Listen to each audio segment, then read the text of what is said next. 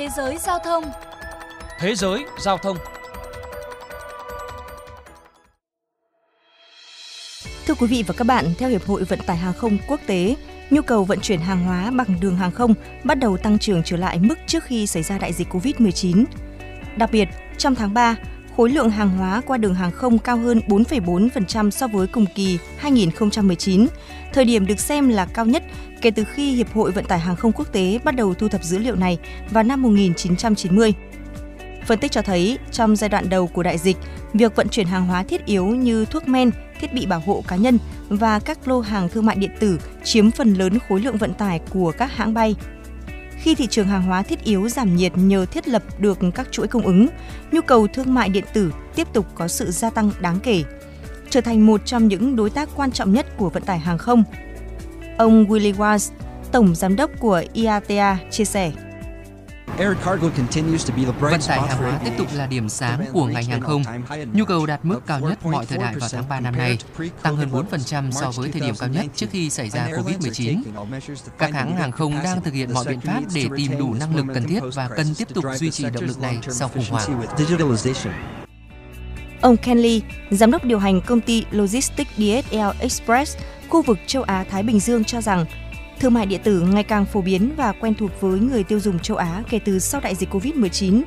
Nhiều người đang thay đổi thói quen và lối sống để thích nghi cũng như đối phó với các hạn chế liên quan đến đại dịch. Điều này thúc đẩy sự phát triển của thương mại điện tử và có thể sẽ không thay đổi ngay cả khi dịch bệnh qua đi. Châu Á hiện đang chiếm vị trí trung tâm trong việc thúc đẩy tăng trưởng thương mại điện tử. Đặc biệt, Đông Nam Á dẫn đầu sự phát triển này với dự đoán thương mại điện tử sẽ tăng 23% lên 172 tỷ đô la Mỹ vào năm 2025. Ông Shin Guo, Phó Chủ tịch điều hành mạng lưới hoạt động và khai thác hàng không của DSL Express, khu vực châu Á Thái Bình Dương chia sẻ. Lượng người tham gia thương mại điện tử ngày càng tăng, đặt ra yêu cầu vận chuyển hàng hóa cần đảm bảo và tốc độ cao hơn từ chuỗi cung ứng. Điều này sẽ tác động đến vận tải hàng không trong chung và dài hạn. Do đường hàng không quốc tế vẫn hạn chế, DHL Express mới đây ra mắt các chuyến bay mới để đáp ứng nhu cầu vận chuyển cao và tăng năng lực vận tải hàng không trong mạng lưới châu Á-Thái Bình Dương.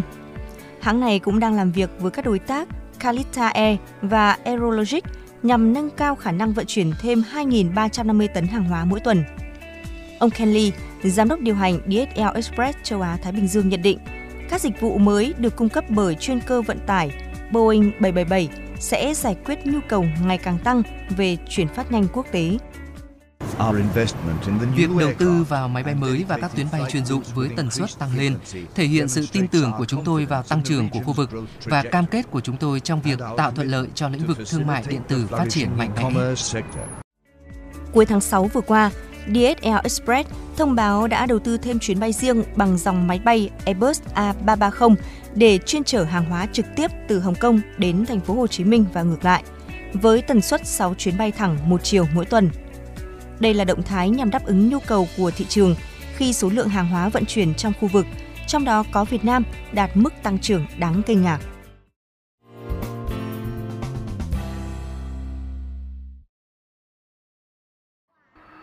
Quý vị thính giả thân mến, Bộ Giao thông Vận tải mới đây báo cáo Thủ tướng chưa xem xét cho phép thành lập hãng hàng không mới trong giai đoạn hiện nay, bao gồm cả việc thành lập hãng hàng không chuyên chở hàng hóa. Bộ Giao thông Vận tải cho rằng hiện các hãng hàng không Việt Nam được cấp giấy phép kinh doanh vận chuyển hàng không, bao gồm cả việc chở hành khách và hàng hóa, đang triển khai thực hiện các chuyến bay chuyên chở hàng hóa, gồm cả việc chở hàng trên khoang hành khách nhằm tăng thêm năng lực vận chuyển hàng hóa và có thêm nguồn thu để bù đắp thiệt hại do dịch Covid-19.